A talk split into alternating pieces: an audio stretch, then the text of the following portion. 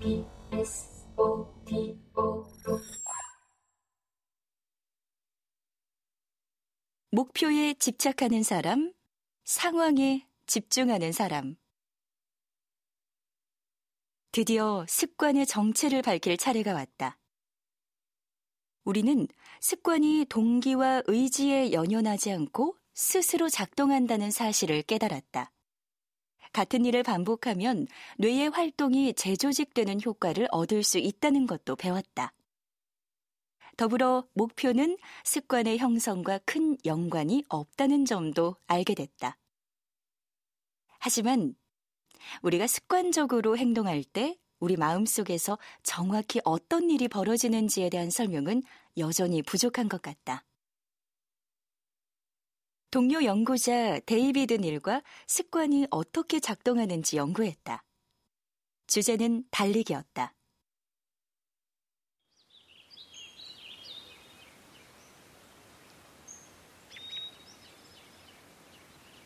나는 이른 아침에 조깅을 즐긴다.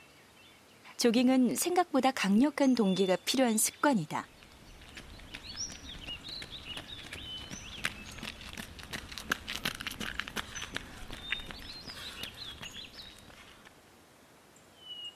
나도 처음 시작할 때는 꽤 힘들었다. 하지만 아이들과 오후를 함께 보내고 싶었다. 학교 수업이 끝나고 병원이나 아이들 친구 집을 돌다 보면 운동은 늘 뒷전으로 밀리기 일쑤였다.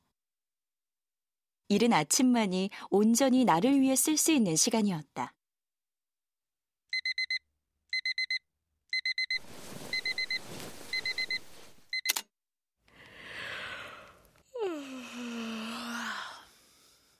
몇 주간은 아침 6시에 알람을 맞춰놓는 것조차 두려웠다. 하지만 체력이 튼튼해지는 느낌이 좋았고 시간이 흐를수록 체중이 줄었다. 조깅하는 습관을 갖는다는 게 정확히 어떤 의미가 있을까? 이에 답하기 위해 우리는 듀크 대학교 학생들을 대상으로 실험을 진행했다.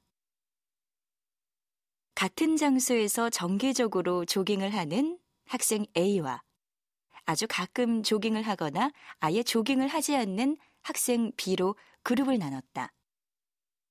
본격적인 실험을 하기 전에 참가자들에게 두 가지를 물었다. 첫 번째 질문은 주로 뛰는 장소였다.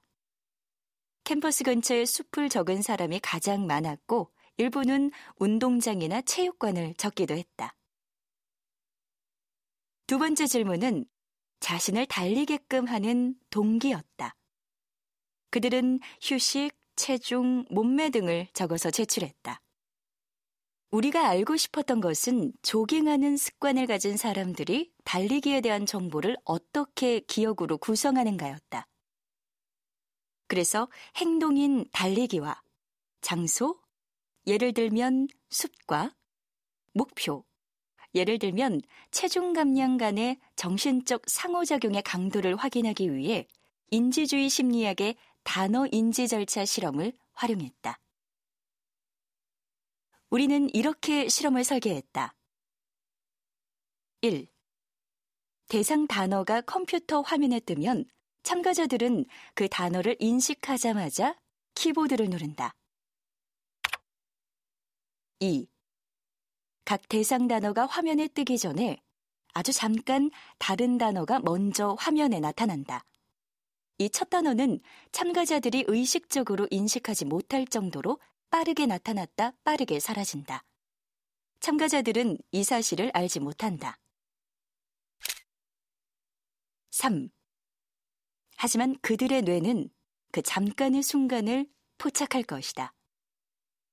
만약 참가자의 뇌가 인식하기에 첫 번째 단어와 두 번째 단어가 연관된 단어라면 첫 번째 단어가 뜬 뒤 두 번째 단어를 좀 더 빨리 알아챌 것이다.